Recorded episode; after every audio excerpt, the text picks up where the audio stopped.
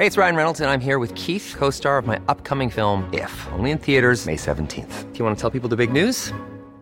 All right, I'll do it. Sign up now and you'll get unlimited for fifteen dollars a month and six months of Paramount Plus Essential Plan on us. Mint Mobile dot com slash switch. Upfront payment of forty-five dollars equivalent to fifteen dollars per month. Unlimited over forty gigabytes per month. Face lower speeds. Videos at four eighty p. Active Mint customers by five thirty-one twenty-four get six months of Paramount Plus Essential Plan. Auto renews after six months. Offer ends May thirty-first, twenty twenty-four. Separate Paramount Plus registration required. Terms and conditions apply if rated P G. I'm Sandra, and I'm just the professional your small business was looking for. But you didn't hire me because you didn't use LinkedIn Jobs. LinkedIn has professionals you can't find anywhere else, including those who aren't actively looking for a new job, but might be open to the perfect role, like me. In a given month, over seventy percent of LinkedIn users don't visit other leading job sites. So if you're not looking on LinkedIn, you'll miss out on great candidates, like Sandra. Start hiring professionals like a professional. Post your free job on linkedin.com slash achieve today. Hey, Dave. Yeah, Randy. Since we founded Bombas, we've always said our socks, underwear, and T-shirts are super soft. Any new ideas? Maybe sublimely soft. Or disgustingly cozy. Wait, what? I got it. Bombas. Absurdly comfortable essentials for yourself. And for those facing homelessness. Because one purchased equals one donated. Wow, did we just write an ad? Yes. Bombas. Big comfort for everyone. Go to bombas.com slash ACAST and use code ACAST for twenty percent off your first purchase.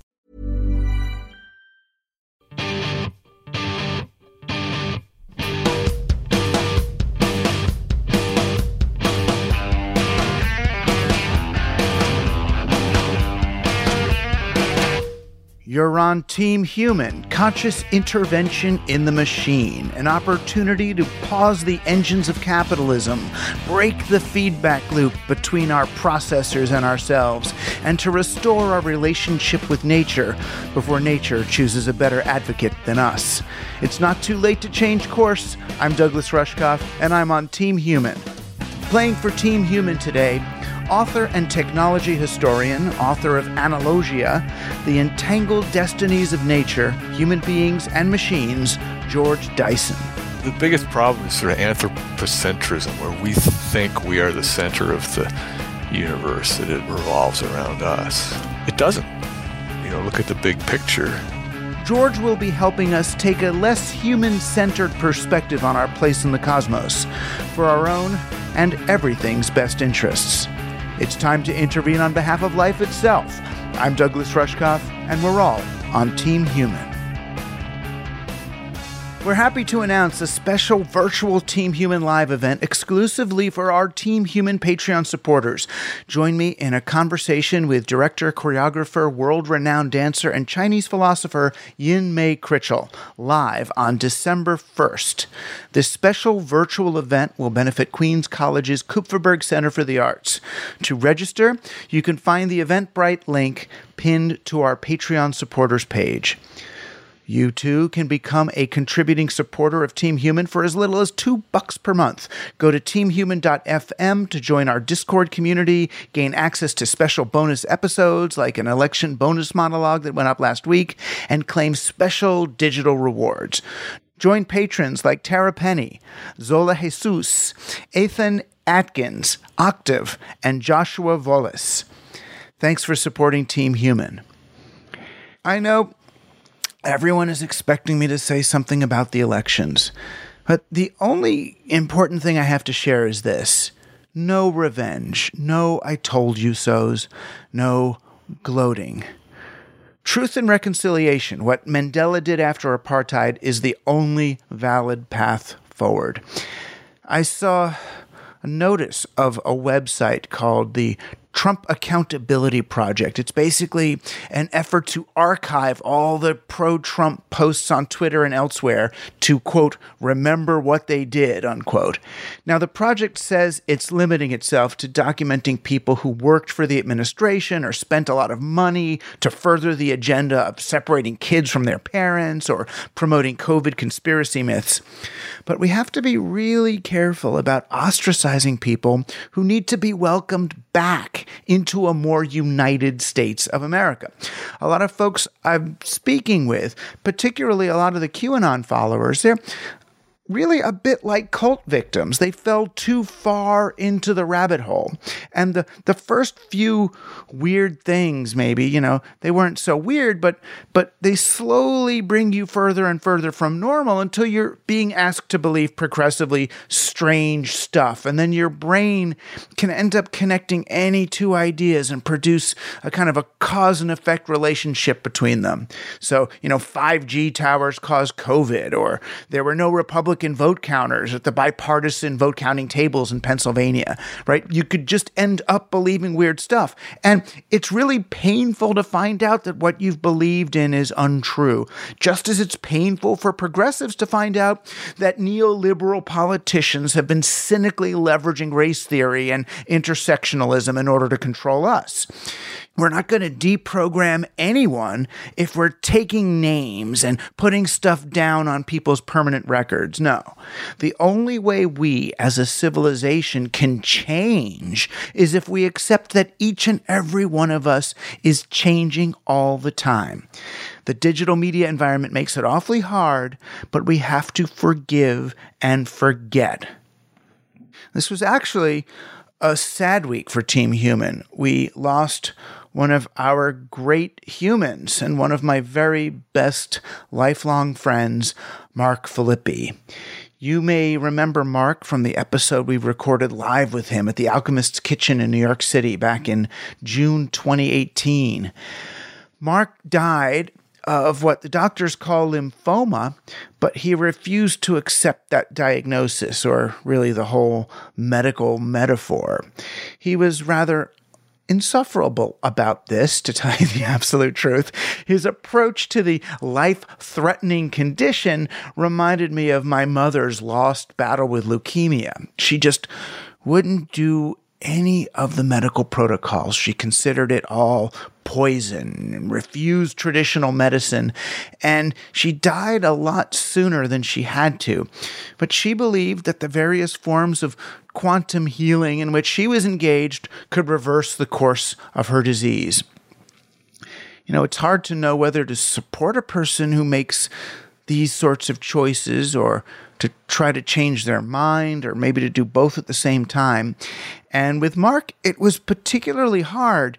He was a, a healer in his own right, not just a well-educated and talented chiropractor, but for those of us who experienced him, he's a guy working on another plane, using in, from Bucky Fuller to Alfred Korzybski to Irving Dardick and David Bohm.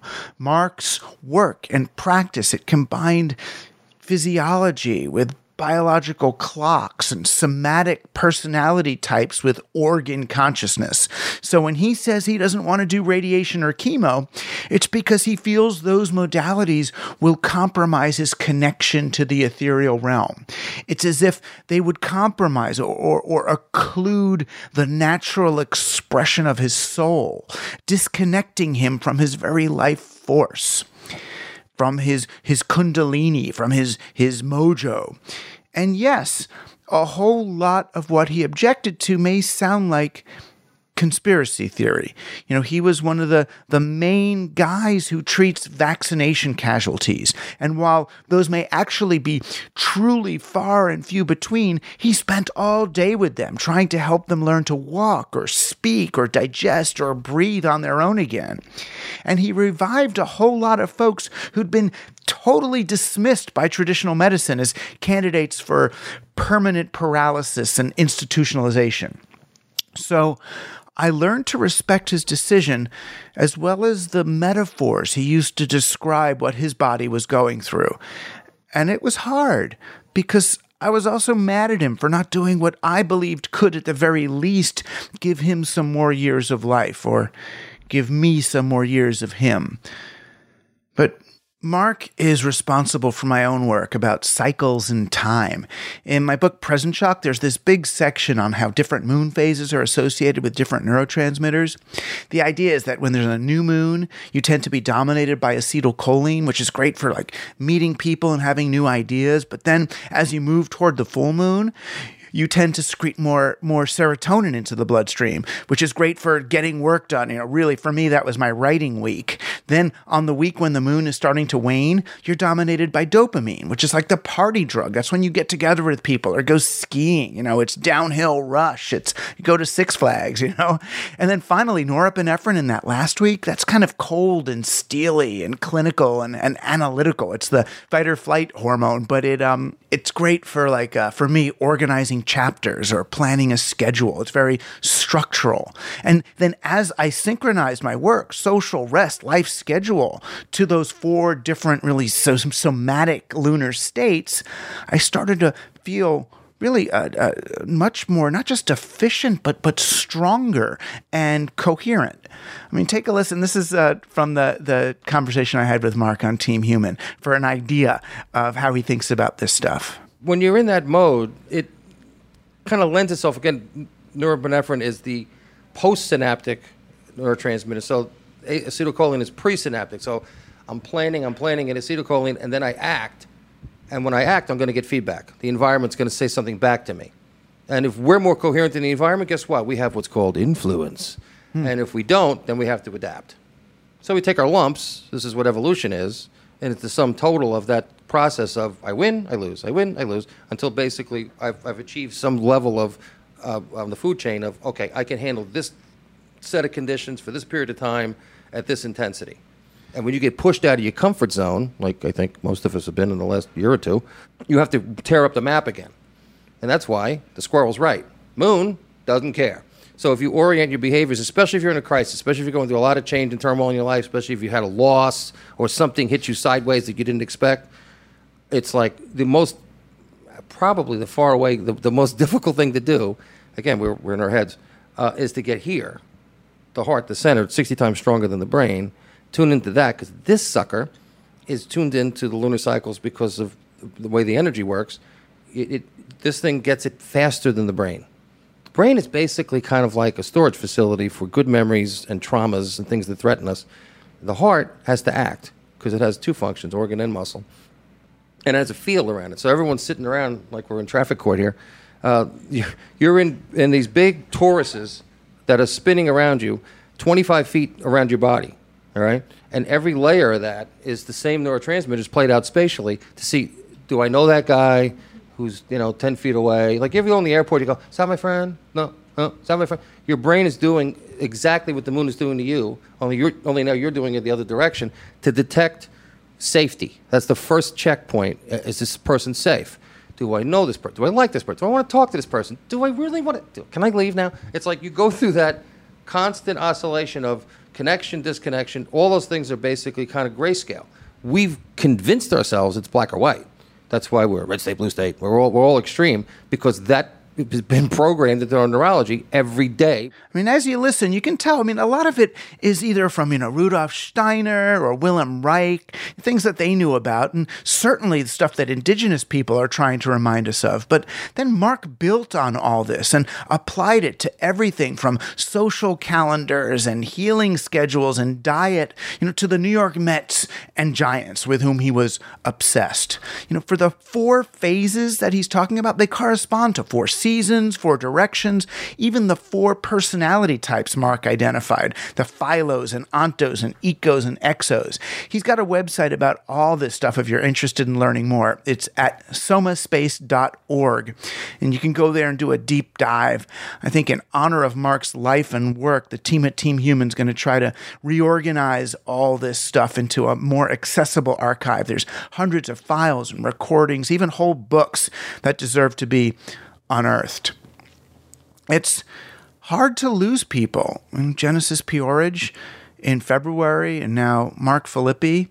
I feel blessed to have known them and to have been present to honor their passage. And I guess for me, that's the takeaway. You know, cherish the people you have and do whatever you can to rise to the occasion for their journey to whatever's next. It may be the most Team Human thing we get to experience here.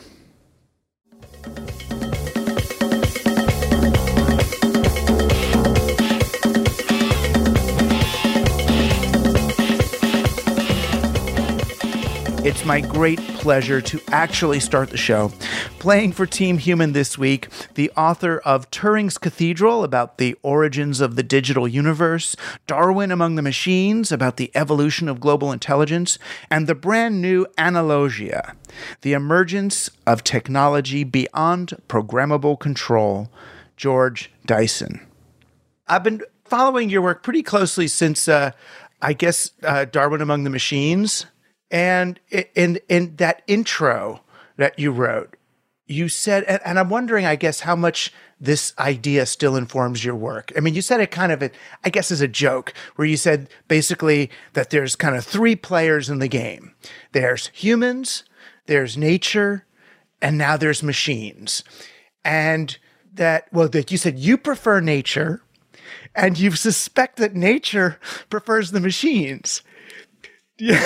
And this book that you've just written seems to argue that nature may indeed prefer the machines, that the machines and nature might might kind of, I don't know, it feels a little scary, but kind of team up against us. Yeah, it's not scary. I mean, I just I, just, I said nature is on the side of the machines. And I, yes, that still completely informs me. I mean, I think it, it's very, the biggest problem is sort of anthropology. Ecocentrism, where we think we are the center of the universe, that it revolves around us. It doesn't. You know, look at the big picture. I mean, the you know, machines are proceeding much faster than we are. I mean, that's what we, what we all, of course, accept and know. But, you know, I mean, my take is that that's not necessarily a terrible thing, that, that uh, nature finds its way, the you know, life finds its way thing. And, And so if, if you were nature right now, sort of placing your bets, you'd bet on the machines. I mean, the things that we thought were most deeply lifelike are turning out to be little, very machine-like, in the sense that every oxygen molecule is exactly the same as the next one. It's very mechanical, and that's what gives rise to life. And then life itself is, or machines in the larger sense, the internet and the thing are, are looking, behaving more and more like life, where they're so complex we we can't explain everything. And there's something reassuring in seeing that, oh, well, nature will always express itself again. You know, that, that you know, you talk about how first we had cold-blooded animals, then we had warm-blooded animals, but we started with warm-blooded tubes and then got cold-blooded digital, that these things will always, one will lead to the other, but then back to the first one again, that it's very cyclical, which is kind of reassuring on a certain level. Yes. Just just like all these chaotic periods in history lead to the sort of phase changes. And of course, we're seeing that right now. Right. And you, so you're not afraid. I mean, you're not afraid for your kids and this as we undergo this phase change. You don't think this is like an apocalyptic end of human life phase change? No, no, certainly not. No, I mean, it's it's apocalyptic for, for certain institutions and trades. I mean, I mean, you think about the, the poor people who, you know, whose livelihood was making, printing T-shirts for conferences or something like that. I mean, it's it's devastating. That's the the serious part. But for sort of life as a whole or humanity as a whole, I, no. But you have to put that in context, of course. I've done all, you know, I got really scared very early in my life doing crazy things. And sort of once you've had that fear, you know, it puts everything in perspective. And what what kind of crazy things? I mean, you know, th- the things I used to do, like, you know, go out in the ocean in a little kayak I made myself in water that would kill you in two minutes and without a life jacket. I mean, it just, it just you, you think you're immune. But at a certain point, you do get afraid, and then, then everything else looks looks mild in comparison. Right. It's sort of like the way they try to cure people of autoimmune diseases now by like giving yeah, them a real exactly. infection. Right. Right. Yeah. You want to be scared of something? Try this. You know? It's like it changes it changes your your uh, I guess your sensitivity to uh, to mortal threat. I guess the thing that's uh, under threat now in a good way is this kind of more colonial energy, you know, this, you know, whether you call it tech broism or white Western European patriarchal colonization, that a, a lot of what you're looking at seems to be sort of how the colonizers end up colonized by the environments they go to and the indigenous people that they sometimes that they try to conquer. They end up almost uh, uh, overtaken by them in another way. You hit the nail on the head there. I mean, that's why this current story opens in the Aleutians with the Russians arriving, who who do the opposite of the normal European model, was to go in and eliminate the indigenous technology and replace it with European technology. When the Russians came to America, they the reverse happened. They adopted the indigenous technology, which is a very interesting model and, and very successful, sort of a hybrid model, which is, I believe, what we have to do. I mean, nature does that very much. I mean, the whole genetic system we all operate under was probably originally, you know, some sort of terrible infection. but so, but the Russians, when they were coming, which they weren't even Russians, I guess they were Russians yeah, at the were, time, yeah, right? They're... They weren't coming to colonize and take over the same way, say, British East India Trading Company was. They wanted to. They just didn't get support. The supplies they were promised from home never showed up, so they sort of had to improvise. And they start making canoes out of skins and stuff and, instead of steam engines or whatever. Yes, yeah, they just did whatever they could. Still why the... I think why the Russians did so well in space for so long. I mean, because they had that sense of fix everything and get it, get it working. Of course, to get to America, they had to travel by land, you know, with no roads, more than five thousand miles across all of Siberia, just, just to get to the coast where they then could build boats. Right. It was basically like us going to the moon in order to build rocket ships to go to Mars. Right. They, had a, they were really, they were out already. I guess the, the, the parallel that you're trying to draw then is as we build more and more complex technologies, eventually the digital environment ends up determining almost more about the technologies than we are, that they take on something like a life of their own. They become, as in your subtitle, you know, the emergence of technology beyond programmable control, that there's this moment where the algorithm or the A I or the, the program just continues on without us. Yes, I mean, that sort of happened already. But the important sort of technical point is that we've been completely brainwashed. So I spent a huge part of my life studying the origins of the digital universe, and, and that was not that long ago, six, seventy years ago. You had these oddballs who decided to build digital computers and claimed in a strictly mathematical sense that they could do anything, and nobody believed it. I mean, it was... He- very difficult to convince people that the, these digital computers could actually do all these things. But of course they did, and it worked, and here we are, and now it's it's gone completely full circle. It's this sort of circular revolution you talked about, where where now it's the opposite. You you know, it's the heretical thing now to say, well, digital computers cannot do everything. There's a completely different form of computation, analog computation, that doesn't work that way at all. And because digital computers were so successful and they were programmed by programmers, we like to believe that the programmers are in control, and they are. They're in control of digital computing. But in analog computing, there's no program. There's no algorithm. I mean, if you take apart a human brain or the nervous system of a fly or a mouse or anything, you you will not ever find any algorithm. They're, they're just not there. It's a completely different form of computation. Nature uses analog computing for real-time control in nervous systems and uses digital computing for error correction in genetics. But but they're two different things. And so we now I felt it's time to sort of tip the scales back the other way and remind people that that there is, are forms of computation that are completely beyond programmable control. And we are, that's what we're doing now. If you look at the internet on a larger scale, all these companies that are being hauled before Congress, you know, to be broken up, their strength is not, I mean, they're digital companies, of course, but their strength is analog computing. That's what they're doing. They're they're computing with pulse frequency distributions and things like that that have no algorithm at all, and, and that's why they're so successful. It's also why you can't break them up. I mean, if you break Amazon in half, you get two Amazons. It's, it's foolish to think, you know, we're going to solve this problem by breaking them up. I mean, it's like a sorcerer's apprentice thing. You yes. cut the broom, and they're each right. going to oh, yeah, yeah. But I think it's hard for people to imagine what analog computing really is, or what it would, what it looks like. I mean, it's not computers with tubes. No, you can build digital computers out of bricks, Marvel. and you yeah. can build analog computers out of silicon. Sort of the important distinction is there there is no algorithmic code. There is no logical sequential program. It's effectively, you know, digital computers, which we which we now accept because they're so fast, they only do one thing at a time. They just take one step and the next step, which again, to, to Alan Turing was a very abstract thing. You just had to live with it. It might might take half the age of the universe to do your computation, but it, it could be done. Then we got these insanely fast machines. I mean, they, they, you know, I remember when Steve Jobs had his Next computer, and it was twenty-five megahertz. You know, now of course they're gigahertz. They just got faster and faster to a certain point, but they still are just just doing one logical step at a time. Whereas analog computers do everything at once.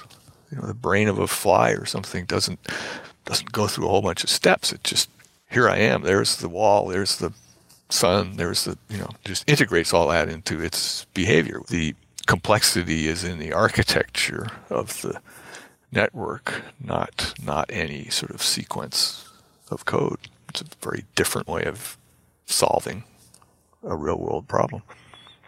There's no reason we can't do that uh, with technology. We just sort of have been so successful with this digital stuff for so long. We're, we're, we've kind of gone into a loop. And it's just, it, it's funny. I mean, people hear analog computing and they'll think, oh, well, it's like you're talking about, it, it's not the medium in which the computing takes place, or even that it's somehow illogical. It's not like, oh, it's this random computing. I mean, in, in nature, the equivalent might be uh, the digital computing we do is our D N A, which has error yes. correction and right. all that.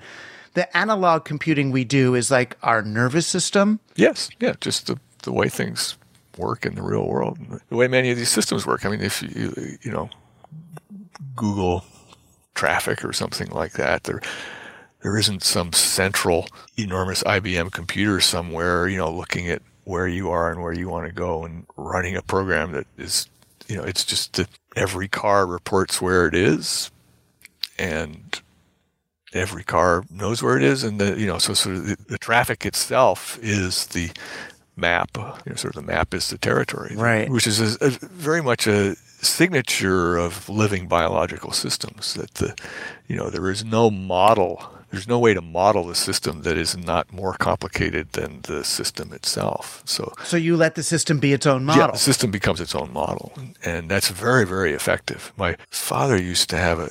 He came home one. He always would come home and say something he'd learned. He, he this was way, way back. He he learned about the bus system in Cuernavaca, Mexico, which was the most effectively operating city bus system in the world. And in Cuernavaca, they they hired these old guys who worked just basically for cigarettes. And so these old retired guys would just hang out at a bus stop, and they would tell the bus driver how long it was since the last bus showed up.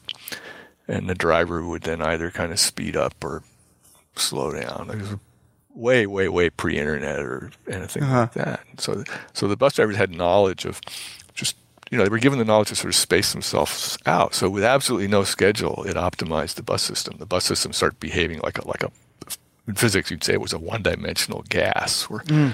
where the molecules spaced themselves right. out. So with no... no central model of the bus system, you get it running really well, better than you can with any anybody saying, oh, we're going to have a bus schedule and you guys are going to follow the schedule. Right. The way a, a traffic circle might work so much better than the most advanced traffic light system where you've recorded and predicted and opened and closed gates. It's like, no, just let people go in the circle, yep. go to the right, you know, go counterclockwise, give right of way, and it's all going to be fine. You know, it's sort of a good analog. And again, there's no symbol system, which is maybe part of what another way to distinguish between this digital and analog. In digital, we have a symbol system which is abstracted from the reality in order to do the calculation, and then we apply it back to the real world. Right. Whereas these analog systems are the very things that they're computing about. Yeah, like, like a you know a vinyl record, it's a waveform. Right. Take a microscope, you'll see the. There's apparently people who human beings who can look at a at a record and hear the music. I mean, you know, that's sort of on the spectrum of yeah, human abilities. God bless them. But there's almost no one who can look at a uh, uh, digital. I mean, who knows? We'll find out. But they're using a different muscle to translate it anyway. If they're looking at the numbers, you know, you don't show favoritism to digital versus analog reality. Although, you know, if I look at your life history, I would think you're an analog person. You're, you're like radio tubes, you're making canoes and living in a tree house and making fires and learning waves, how to surf waves in the ocean. You seem like an analog guy, but I guess the reason why you're not threatened by all this digital discrete stuff is because you know the analog's going to grow through the spaces. Yes. And of course, you know, my mother was a mathematical logician, so I sort of grew up in the world of of what, you know, technically are called formal systems. But but one of the things we know about formal systems, which is from Kurt Gödel, is that, that they cannot be complete. I mean, they can either be consistent or complete, but not not both. So there's a limit to these, you know, to the extent of these formal systems, and both are going to survive. I mean, when I we talk about an, when I talk about an analog revolution, it's not we're not going to get rid of the microprocessors. Or the, they're they're going to be there as they always have been. There's just a layer, uh, a layer on top, the same way that nature has a, you know, a genetic layer that is technically digital, but the control layer that is technically analog. You find examples of what we could call digital record keeping in nature as well. You know, you, something as simple as the rings in a tree are a, a digital, pretty clear, discrete representation of each season. Yes. But I guess they came about in an analog way. Yeah, it works both ways. So they're all part of the same little world that we're living in. Yeah, it's a, it's a symbiosis, but with, I believe we've shifted the needle a little too far to thinking that everything is digital and ignoring the, the, you know, like if you go to a computer science department, you'll have a hard time finding a course in analog computing. I mean, you'll find all sorts of coding languages and everything else, but very little, you know, we're sort of ignoring the analog side, which I, I think, I personally think is a mistake. And the, the people who are working on it are, are going to be like the, the guys in the sixties playing with four-bit microprocessors who took over the world. I mean, there, there's a, there are a few the same kind of sort of small backroom garage operations doing really profound new forms of analog computing that are we're going to look back and say, well, that was the big thing, and we just sort of didn't recognize it. And it's interesting because everyone in the computer industry will say, oh, if it's analog, it won't scale. You know, we want digital software based. They've got this perception that it's somehow, you, you know, more efficient because it's just. Well, they're they're programmers. That's the problem. I mean, I, you know, this will get angry comments. I mean, because it's it's sort of the religion of programming. Oh, you can't do that. It's uh, or don't you realize we do that with software already? Of course we do it with software. It's, it's again, we, we knew from the beginning we could do it with software, but you can. You can all, you know, you can often do it much better in hardware. I guess the, the other thing that kept occurring to me as I read this latest book was how quickly we seem to want to weaponize the technologies we come up with. So, you know, you're talking about the first example of, of digital communication being those uh, mirror light towers that were being used to round up Native Americans, you know, that to send signals back and forth to each other. Or you say, um, we planted a flag on the moon using von Braun's rockets, then ran aground in Vietnam. sixty years after Sputnik, the flagship product of General Atomic is not Orion, the manned interplanetary spaceship. It is Predator, an unmanned drone. Right, which which they promised was only for non-offensive reconnaissance, not that it would never be wep- a weaponized platform. But of course, here we are. But here we are. You know, and now, so whether whatever it is driving it, whether it's, you know, war driving cryptography, which led to computers, or uh, the the virtual sort of uh, advertising arms race, you know, leading to the development of algorithmic prediction models and and tracking, you know, we end up developing artificial intelligences that do deep learning and then get to a place where they no longer reveal how they're working. And that is both a, a scary, a good thing and a scary thing. Yes. I mean, you you see it as the happy turn of the cycle. No, I'm not, not saying it's happy, but it's it's something we need to recognize and not believe that we're going to fix it. I mean, this is, is the most terrifying thing to me ever is this movement that says, oh, all we need to do is appoint an ethics board to make sure that we have good A I. That that terrifies me. Like, I'm way more afraid of good A I than of bad A I. Doesn't really scare me. The, the classic bad A I that tries to take over, and you know, because the guys here in Eastern Washington will take care of that real, real quick. But this idea that we can have some sort of, of course, it will be corporate ethics board that decides what A I is good and what's bad is That's scary. That's well, if if Mark Zuckerberg or Sergey or, or Kurzweil called you up and said, just read your book, we're starting an, an A I committee, you know, A I ethics committee here at Google to make sure we don't machine learn anything we really shouldn't. Will you join us? I mean, would you? It'd be fun. I mean, yeah, I don't but, I don't know. I mean, I sort of take the view my father had. I mean, he would always join those committees because he felt it was better to have somebody there. Uh, than not, than not. Right. So there's that argument, but I, but I think it's just it's just absolutely foolish. It's not going to work. But the thing we lay into the A I, I mean, now if we're basically telling our A Is, extract as much data and money from people as you can for the rest of your life, go. That's going to.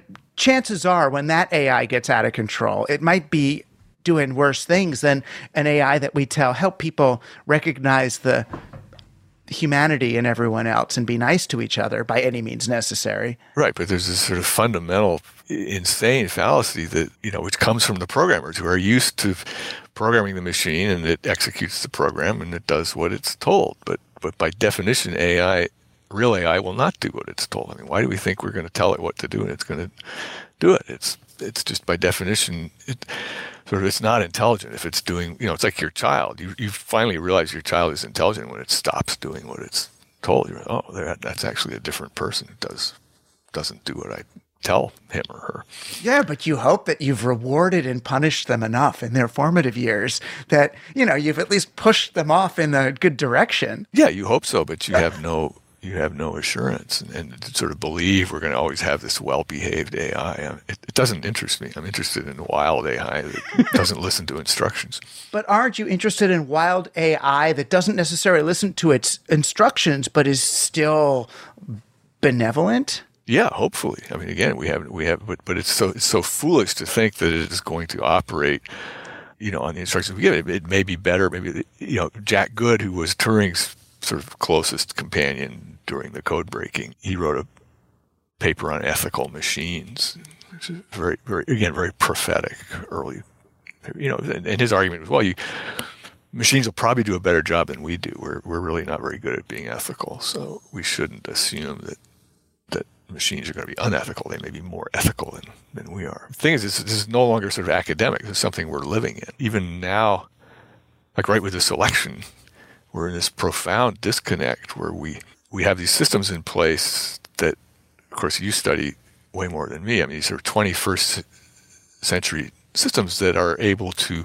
predict and manipulate how people will vote with very high accuracy. But the system for counting how they voted, even it, it was bad already. I mean, it was it was sort of twentieth century. It was bad twentieth century technology for, for counting votes, and we saw that with the Florida fiascos and stuff. We just we just can't count better than one or two percent error. And now we're with this, you know, post office kind of stuff. We're we're moving it back into the nineteenth century. I mean, so so there's this huge disconnect between the accuracy of the predictions and the actu- accuracy of being ac- actually able to count how people voted. So sort of by definition, it's it's a disaster. It is. I mean, so in some ways, the predictive algorithms know better. Yes, then the counting actual system. Then the counting algorithm, which is insane. I mean, you can count, you know, the, the companies you like to complain about, that they're, they're still good at counting. I mean, yeah. I mean, Google counts every every click. I mean, every click is counted. Yet now we're saying we can't count how people are voting? Why not? I mean, we we certainly could count how people are voting. I would think. Although, interestingly enough, there's a Talmudic prohibition on counting people. You know, the census was illegal for ancient uh, ancient Israelites. You know? Yeah, they, they knew what was coming. They, I think they did. On a certain level, they did. And they realized it had to be, you know, uh, more of a heart thing. Like, you get the gist of it. Like, even if you're doing a minyan, when you're supposed to pray, you're supposed to be at least ten guys there. And now ten men or women.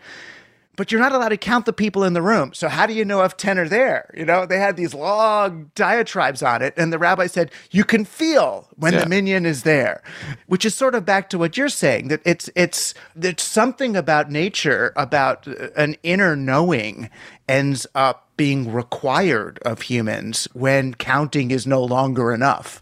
It's interesting. You talked a lot about, and I always talk about noise.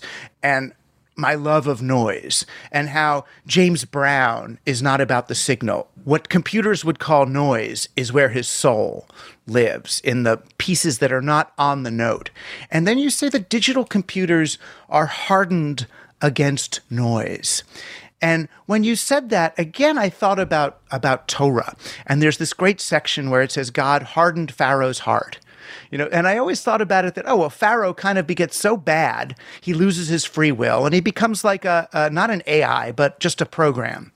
You know, and you're when you say that digital computers are hardened against noise, do you mean it's that it's that ambiguity, that in-between space that they just can't grok?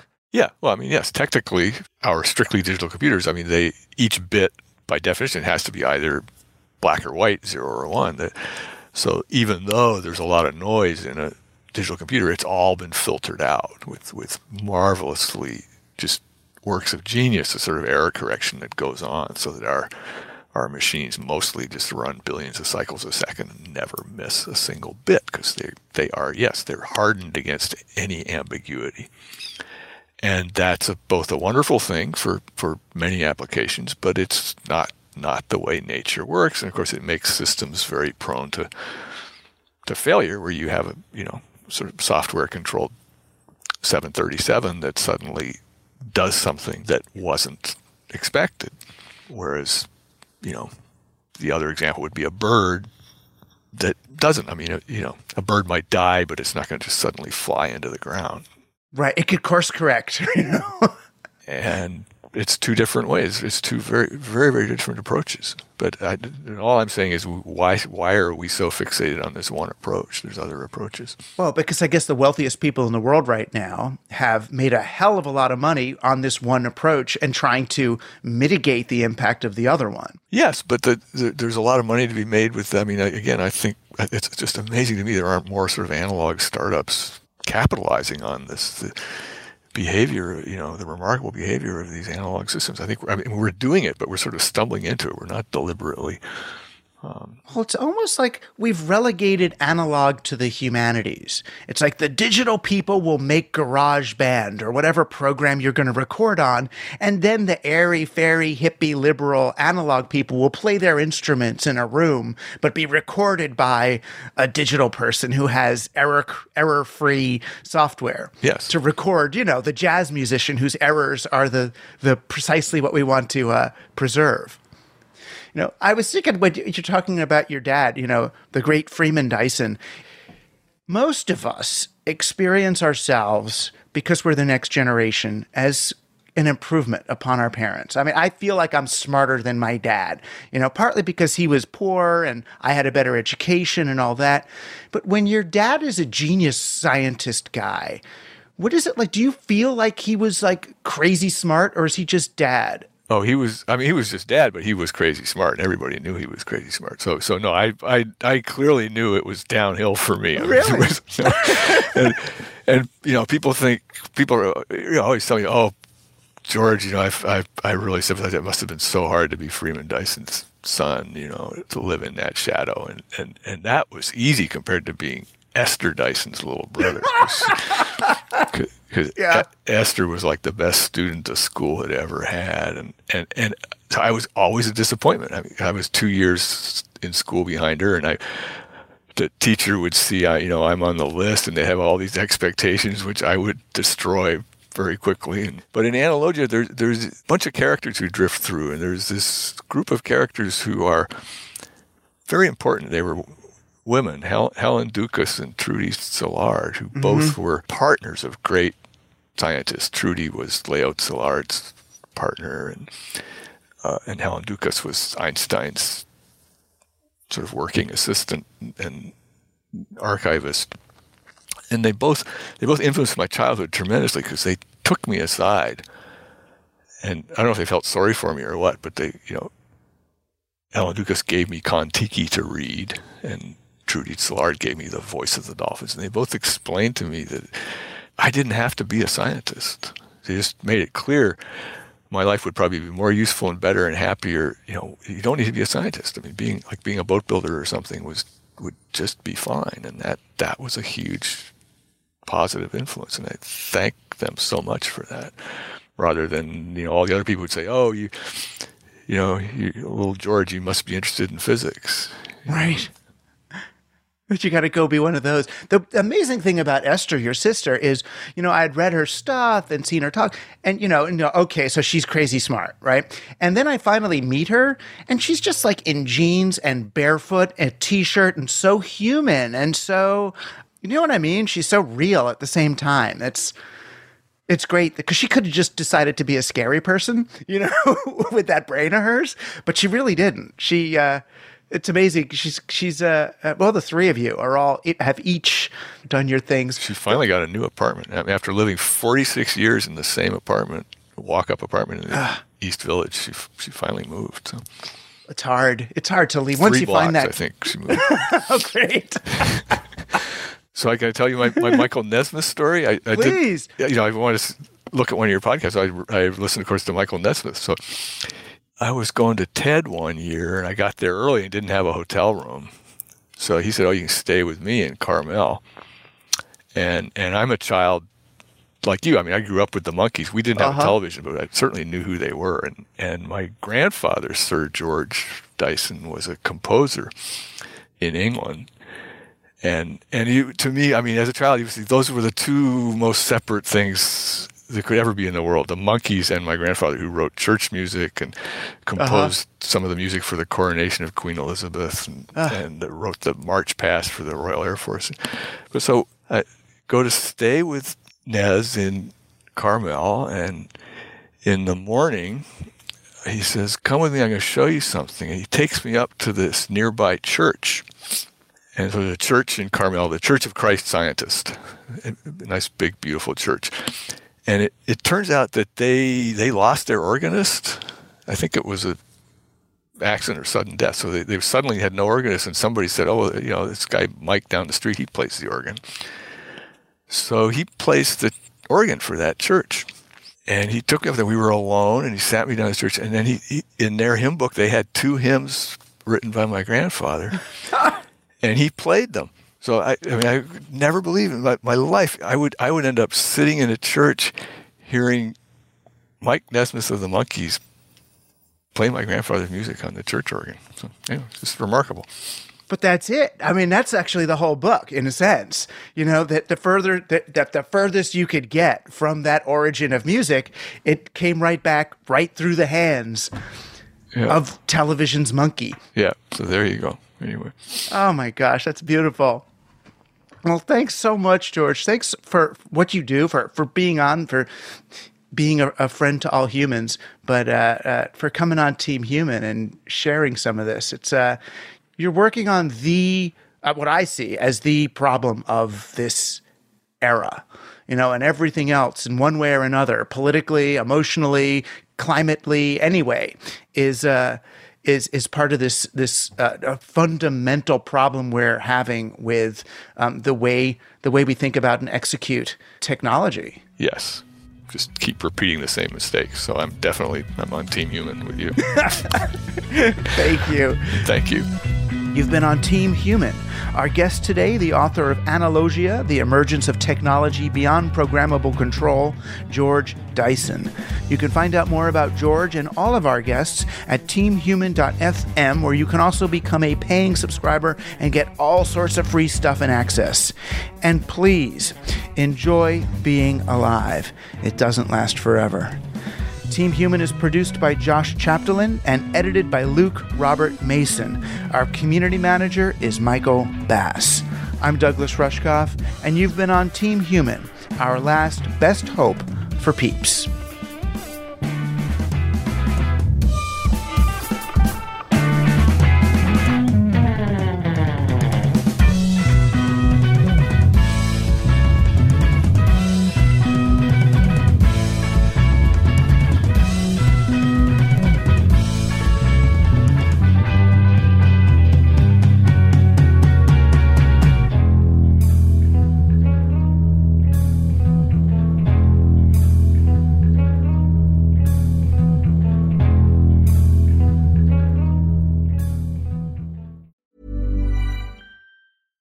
Catch yourself eating the same flavorless dinner three days in a row? Dreaming of something better? Well, HelloFresh is your guilt-free dream come true, baby. It's me, Keke Palmer. Let's wake up those taste buds with hot, juicy pecan-crusted chicken or garlic butter shrimp scampi. Mm. Hello Fresh. Stop dreaming of all the delicious possibilities and dig in at hello fresh dot com. Let's get this dinner party started. Hi, I'm Daniel, founder of Pretty Litter. Cats and cat owners deserve better than any old-fashioned litter. That's why I teamed up with scientists and veterinarians to create Pretty Litter. Its innovative crystal formula has superior odor control and weighs up to eighty percent less than clay litter. Pretty Litter even monitors health by changing colors to help detect early signs of potential illness. It's the world's smartest kitty litter. Go to pretty litter dot com and use code ACAST for twenty percent off your first order and a free cat toy. Terms and conditions apply. See site for details.